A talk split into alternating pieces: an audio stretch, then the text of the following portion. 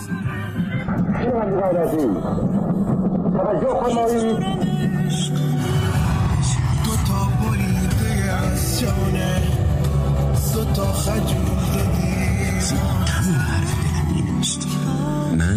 عشق را به نام تو آغاز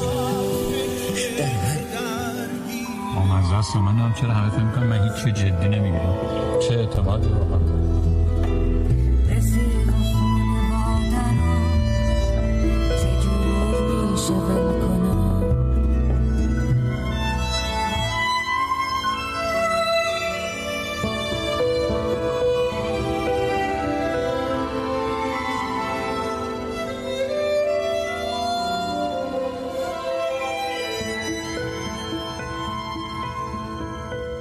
باید با کسی حرف بزنم.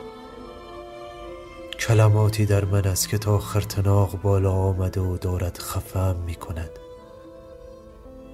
بارها خواستم از این سلول انفرادی فرار کنم اما جایی برای گریز پیدا نکردم. حالا فکر می کنم باید هر طور شده خودم را از این همه کلمه خالی کنم. پس اجالتا فقط برای اینکه باید حرف بزنم دارم حرف می‌زنم. و اینجا رادیو بینظمی تنها مجال من است. برای حرف زدن برای فرار از تنهایی. این آخرین فرصت را تو با من سهیم باش.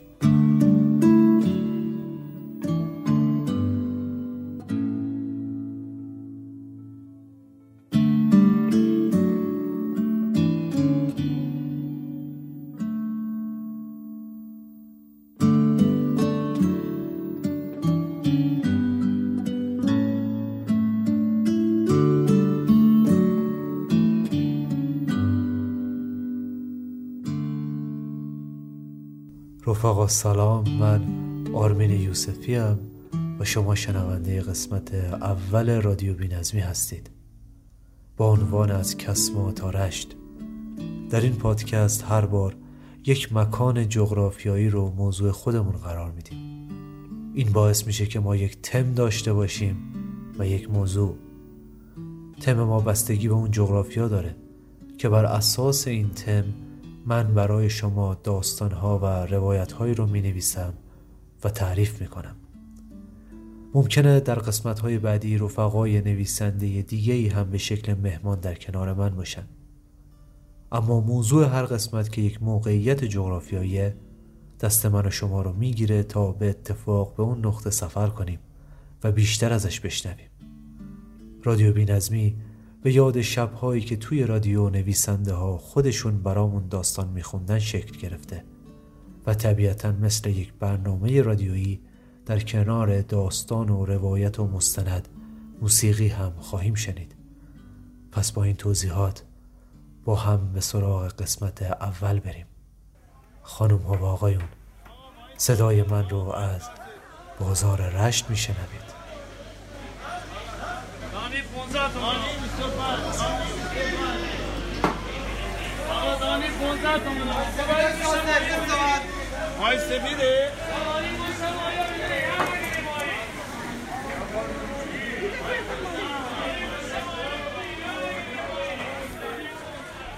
در گذشته همه کسانی که می‌خواستن وارد ایران بشن میبایست از طریق دریای خزر بیان انزلی پیاده بشن از اونجا بیان پیربازار از اونجا سوار اسب بشن بیان رشت و از اینجا داخل ایران بشن. چرا اسم شهر رشت رو رشت گذاشتن؟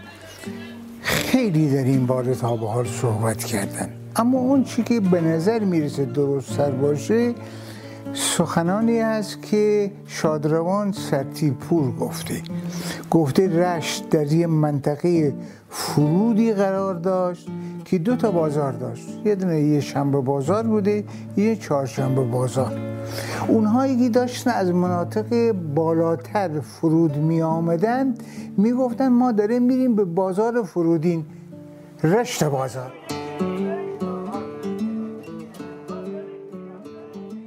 و حالا ترانه گیلکی کیسه از جهانگیر سرتیپور با صدای روزبه رخشا و تنظیم کریستوف رضایی رو خواهید شنید. اون کیفت دیما رنگ امید و بیما. خانه تیفند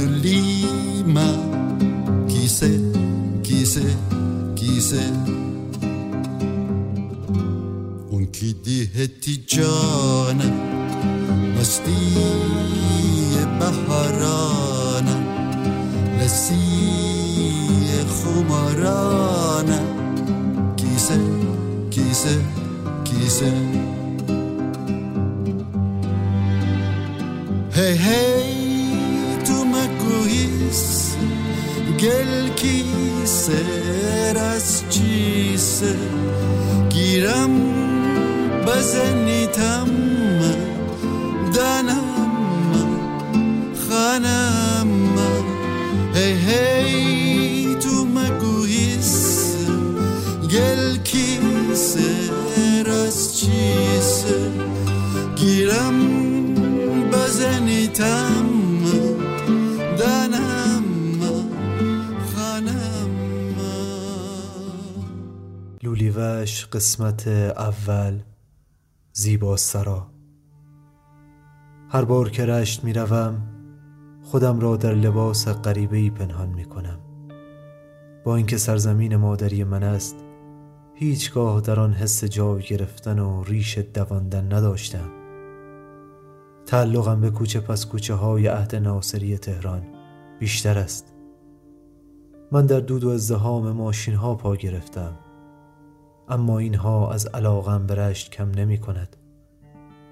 آنطوری دوستش دارم که دور افتاده ای بعد سالها هموطنش را ببیند در شهری غریب من تک تک شیروانی ها خزه های بالا آمده از دیوارها شرجی 90 درجه استخوان خم کن کبوتران شهرداری رشت گیلکی نم کشیده بر زبان گیل مردها را به خودم میبلم من عاشق رشتم و هر بار خودم را از چشمهای قوم و خیش پنهان می کنم. می خزم در کوچه پس کوچه های ناگرفتش. می روم تا حاجی آباد خیابان شهناز همانجا که تلگراف خانه قدیمی دارد. می روم تا پانزده سالگی مادرم تا برگشتن از مدرسه تا کفش های کتانی سخت. چقدر شبیه من است مادرم. چقدر شبیه من است این خیابان. می روم تا در کوچک خانه بزرگ مادر بزرگ که حالا دکان نجاری هرمز را هم روی آن انداختند و مجتمعی تجاری ساختند. یعنی هر روز از وسط حیات خانه عزیز که حالا زیر آهن و سیمان پنهان شده یخچال و فریزر مبل و تلویزیون خرید و فروش می کنند آن وقت عزیز خودش در اتاق در بسته گوشه حیات آقا سید ابراهیم خوابیده است. همانجا که سقفش زیر برف سنگین آن سال تاب نیاورد و سجده کرد آخر عزیز از خوابیدن زیر سقف اتاق بدش می آمد سپرده بود در امامزاده هاشم خاکش کنند در بلندی که باد بیاید و نفسی بکشد. از جلوی آسد ابراهیم که رد می شوم فقط برایش دست تکان می روم تا ساغری سازان تا پل عراق. بعد می روم تا شهرداری تا خیابان سپه. می ایستم روبروی دری با آبی رنگ پریدش نصف تابلو دیگر سر جایش نیست. بر نصف دیگرش نوشته است زیبا سرا. احتمالا کاملش مهمان پذیر زیبا سرا بوده. زیرش نوشته صبحانه نهار شام. تلفن 24 هزار. شماره را می‌گیرم اما جایی زنگ نمی‌خورد. دیر زمانی اگر این شماره را می‌گرفتی اقامت با شکوهی را در اولین خیابان رشت یعنی سپه می توانستی رزرو کنی. این امارت بیش از صد سال قدمت دارد. وارد حیاتش می شوم به وضوح گذر ایام و دست فراموشی را می توانی بر پیکره دیوارها و سقف سفالیش ببینی. حالا زیبا سرا فقط قهوه خانه است که چای و املتی به مشتریان روی همان نیمکت های کهنه عهد قاجاری می دهد. پیرمردی با زیر پیراهنی آبی همیشه آنجاست که از مشتری ها پذیرایی می کند. او یکی از وارثان امام جمعه سابق رشت است. یعنی مالک زیباسرا در زمانی که برای خودش امارتی با شکوه بود. نامش هاشمی است. اسم کوچکش را کسی نمی‌داند. هاشمی می‌گوید اینجا سال 1309 اداره راه بود. چند سال بهزیستی و سال 1316 مدرسه شد. هاشمی می‌گوید پدر خانمش سال 1318 اینجا را می‌خرد و مهمان پذیر می کند تا سال 55 که تعطیل می شود حالا هم قهوه خانه است. چای را می خورم املت را دست نخورده می گذارم چون فقط به این خاطر سفارش دادم که از بچگی خجالت می کشیدم چیز ارزانی را تکی سفارش بدهم. از در بیرون می آیم به طبقه دوم نگاه می کنم آنقدر رنجور است که کسی اجازه ندارد از پله هایش بالا برود. از در بیرون می آیم و خودم را گم می کنم در شرجی 90 درجه.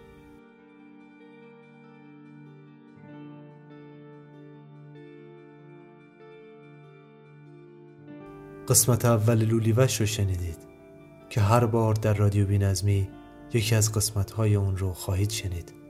در لولیوش من برای شما از پرسه هایم حرف می‌زنم.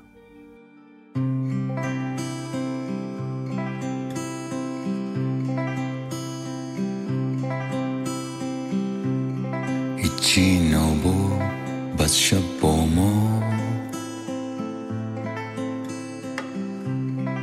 خزید بعید اشکی نما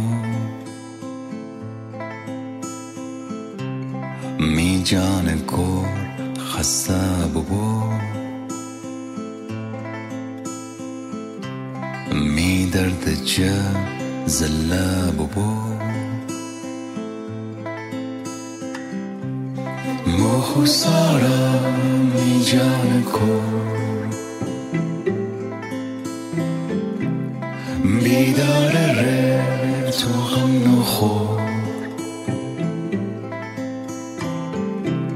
هیچکی نیه می جمع کن.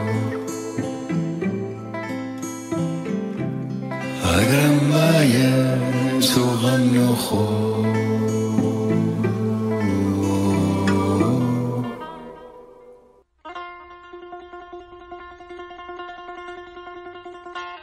اطلاعات تاریخی ما در مورد رشت تقریبا غنی هست. رشت در ابتدا در ابتدا یک قصبه کوچیک تقریبا بینامی بوده در جوار فومنی که مرکز بیپس بوده.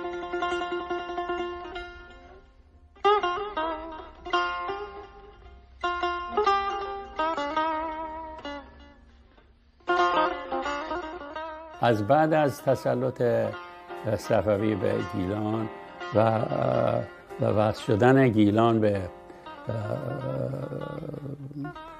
پایتخت ایران جزء مرکز شدن و بعد بعدش هم خالص شدن عراضی گیلان. برای اولین بار زمان شهباز رشت دومی تشکیل میشه در به مرکزیت بازار امروز رشت و به موازات افول کیاب محله کیاب و محله و منطقه حکومت های خانخانی این قسمت اهمیت پیدا می‌کنه و محله زاهدان شکل می‌گیره. و به تدریج محلات در جوار محله کیاب محله کیاب و بازار و زاهدان بعدا استادسرا و سیغلان خمیران زاهدان و خمیران کیاب تشکیل میشن که این هفت محله استخوانبندی اصلی شهر رشت رو تشکیل میده. رشت از بد و تشکیل از بد و شکلگیری. تا امروز سه تحول جهشی به خودش دیده. اولین جهشی که شکل شهر و ساختار شهر رشت به خودش دید همونطور که عرض کردم مرکزیت یافتن رشت است به عنوان پایتخت بیپس گیلان. یعنی انتقال مرکز حکومت از فومن به رشت. حدود سال 1103 هجری شمسی یک تحول جهشی دیگری در شکل شهر و ساختار شهری رشت به وقوع می پیونده و اون احداث اولین خیابان در بافت تاریخی شهر رشته. عمود بر این بافت و ارتباط محلات کیاب و خمیران کیاب سبز میدان رو قطع می‌کنه با قسمت شرقی رشت که بازار باشه سیغلان باشه زایدان باشه و خمیران زایدان. این قضیه منجر میشه به به تغییر شکل بازار رشت بازاری که مرکز صادرات واردات کالا بود از ایران به اروپا از طریق محور رشتنزلی و در سال 1116 احداث خیابان سعدی رشت خطی رشتی که ساختار خطی داشت تبدیل میشه به یک شهر ستاره ای سومین تحول بزرگ هم احداث شهرک بوسار بود در شمال شهر که بعدا اسمش عوض شد شد گلسار. که 18, فر... 18 تیر ماه 1351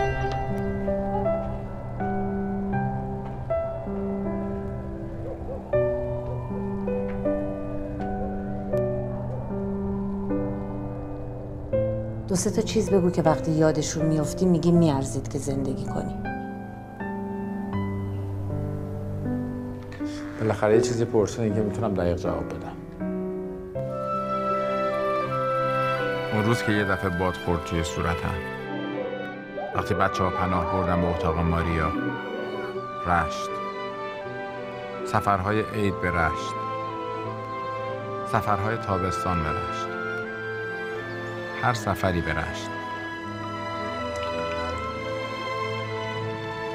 و دریا. یعنی همش مال بچگی.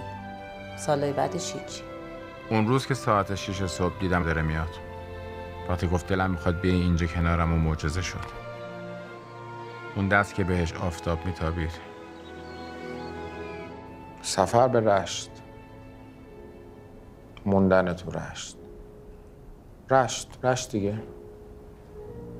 رشت و بعدش دریا. راستی اون روز صبح ساعت شیش نبوده هشت رو بوده. ولی تمام این سال دلم خواسته ساعت شیش باشه. می‌بینی چقدر احساساتی هستی؟ همه چیزت از قلبت بوده. نه یه چیزایی هم تو حلقم بوده. قرص خواب قرص افسردگی قرص اعصاب قرص فشار خون قرص این قرص اون.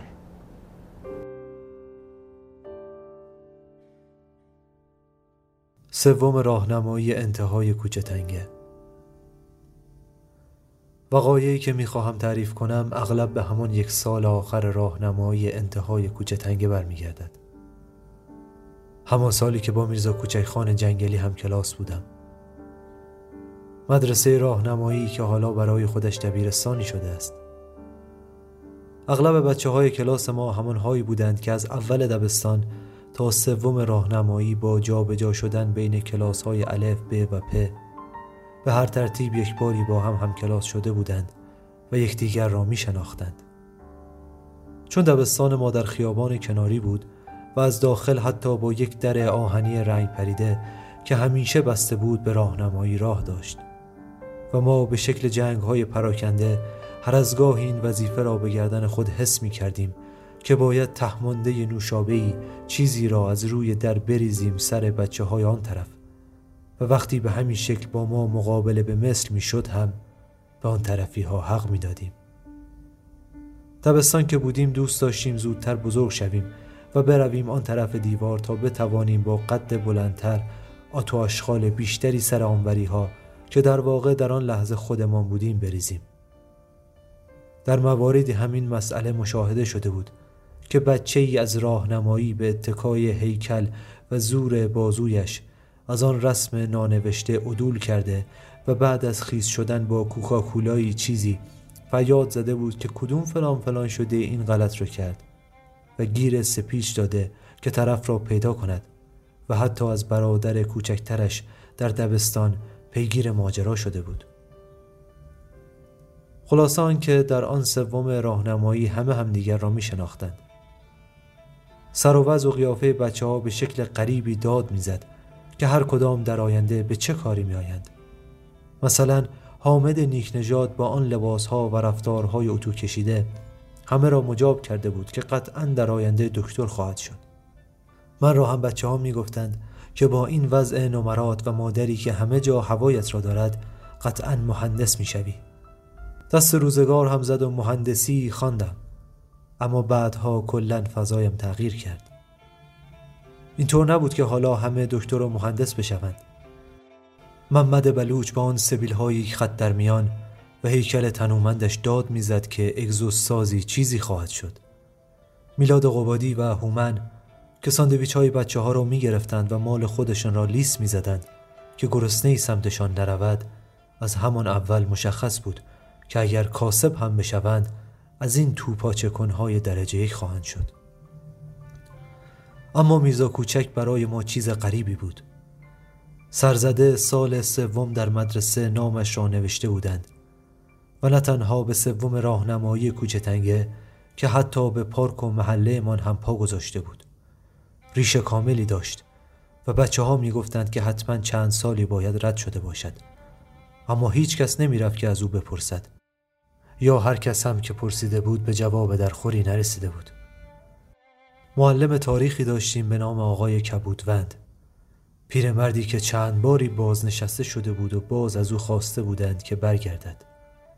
ما او را پدر تاریخ ایران صدا می کردیم و چند تا از این بینمک های کلاس هم به دنبال مادر تاریخ گشته بودند. اولین باری که آقای کبودوند در معرفی میرزا کوچک نامش یعنی یونس استاد سرایی را گفت بچه باقی نمانده بود که یک هو بر نگردد و با تعجب به او نگاه نکند.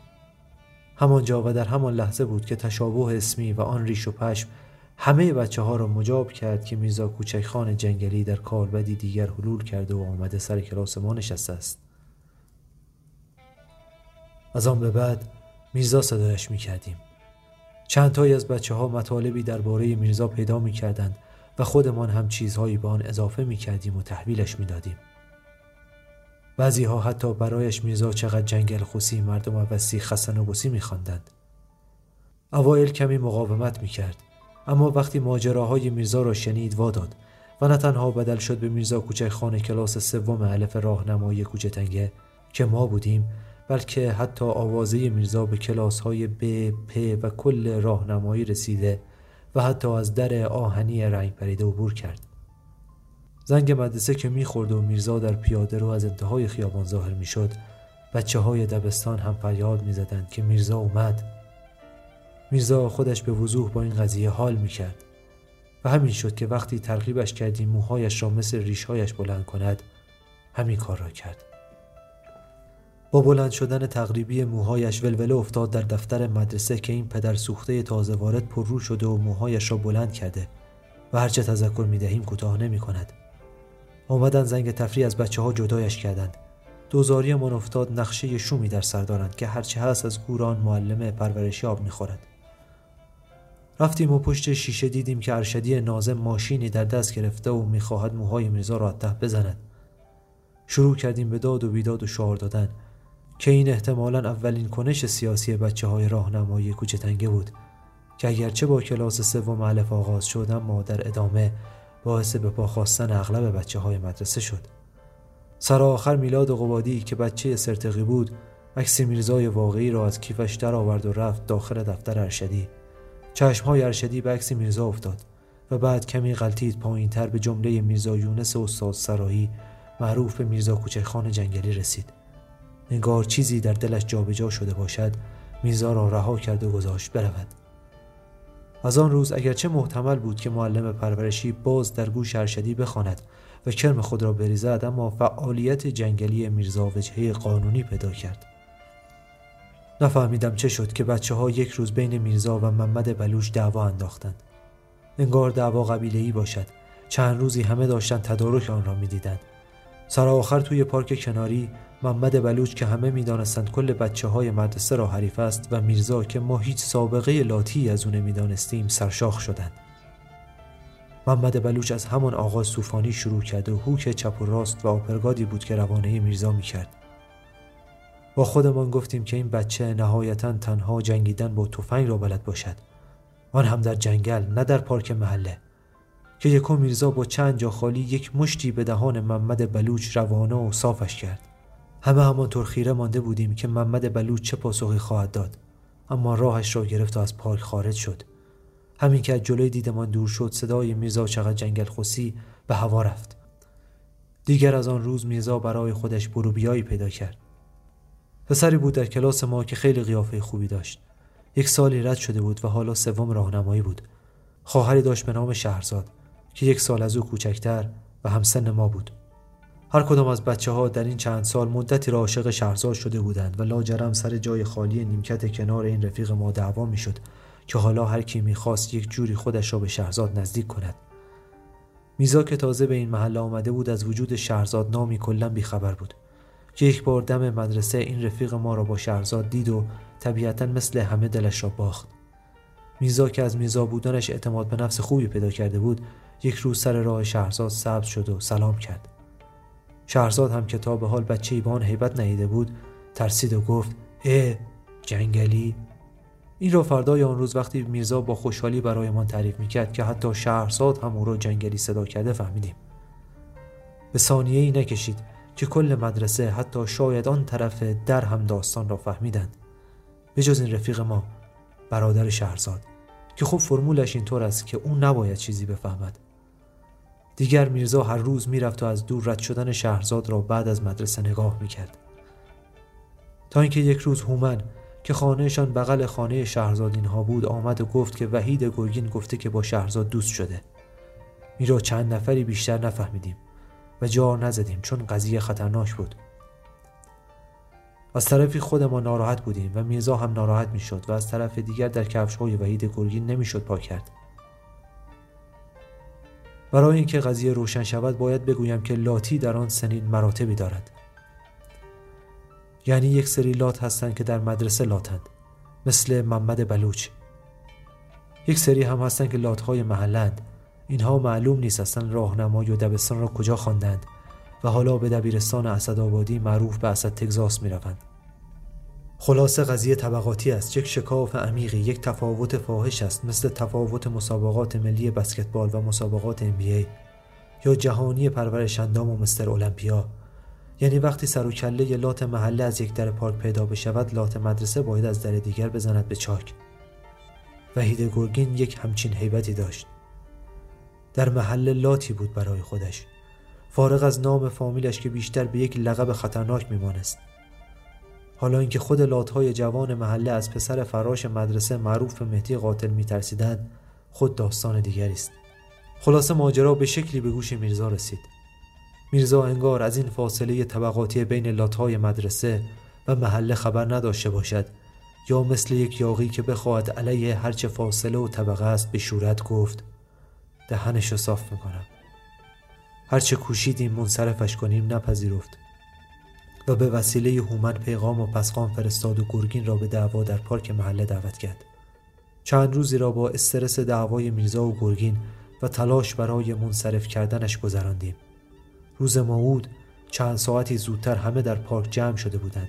حتی بچه های آن طرف در رنگ پریده هم آمده بودند تا ببینند ماجرا به کجا ختم می شود هومن و میلاد قبادی میرزا را نشانده و شانه هایشان می مالیدند. ساعت نزدیک آمدن گرگین که شد محمد بلوش از در پارک آمد و به میرزا گفت هوک چپشو بپا. و از در دیگر بیرون رفت. گرگین که با نوچه هایش از درآمد نفس در سینه ها حبس شده بود. از آن همه بچه هیچ صدایی در نمی آمد نوچه های گرگین حیبتی داشتند که مشخص بود هر کدامشان تک تک ما را حریفند. میرزا بلند شد و به سمت گرگین رفت. آنجا میرزا کوچک خان جنگلی نه قهرمان گیلان که قهرمان همه اقوام بود حتی محمد بلوچ. همین که میرزا به گرگین رسید خیره شده در چشمهای او یا اصطلاحا چش چش کرد باهاش. که آن موقع ها در خیابان ها خیلی رایج بود. گرگین گفت ها بچه لات شدی؟ و همین که این کلمات را می گفت تیزی عجیبش درآورد که از دسته تا یک بند انگشت به نوکش را با چسب برق پوشانده بود.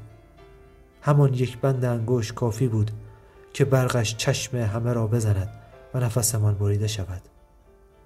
خلاصه که با همان یک بند انگشت قیام جنگل سرکوب شد و فردای آن روز یک هو به سرم زد از بچه های دیگر آمار بگیرم که آیا کسی اصلا وحید گرگین را با شهرزاد دیده است. هیچ کس ندیده بود. حتی هومن که خود خبر را برای ما آورده بود بعد از آن دیگر روزهای آخر کسی نه صدای از میرزا شنید نه کسی میرزا صدایش کرد. از آن قضیه ده سالی گذشته بود. من بعد از سالها دوری از خانه قدیمیمان دوباره برگشته بودم که پدرم برای تعمیر آب گرم کن مجبور شد تعمیرکار بیاورد. وقتی تعمیرکار آمد پدرم صدایم کرد. که بیا دوستت اومده. با شلوارک و تیشرت آمدم پایین دیدم تعمیرکاری با موهای ریخته و ریش تراشیده روبرویم ایستاده. و به زور لبخند می‌زند که از بین آن همه شکستگی توانستم بشناسمش. گفتم میرزا چطوری؟ با من دست داد و از در بیرون رفت. چقدر جنگل خوصی ملت وسی خسته نبوسی میشان جانا ترگم میرزا کوچیک خدا خدا دانه کی من نتفنم خفتن از ترس دشمن میدین آویزان ترگم میرزا کوچیک خانا چرا زودتر نهی تونتر نهی تنها بنهی گیلان ویران ترگم میرزا کوچیک خانا Amarıştı cehalen, isimti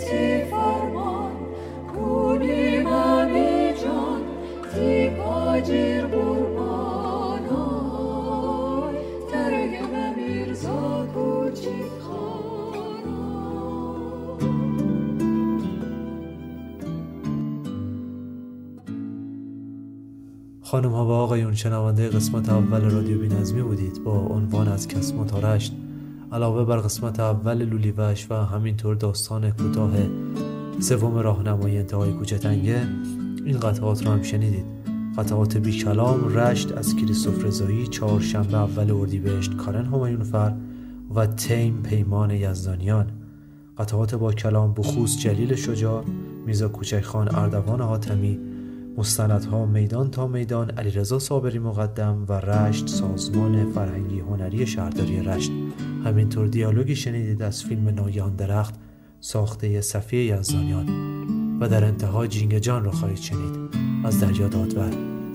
ممنون از اینکه همراه ما بودید. رادیو بینظمی رو می‌تونید از طریق تمام پادگیرها بشنوید و همینطور با چند روز تأخیر روی کانال تلگرام قرار می‌گیره.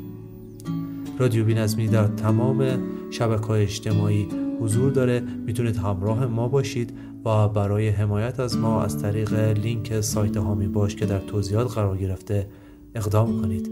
ما زود اما با بینظمی برمیگردیم.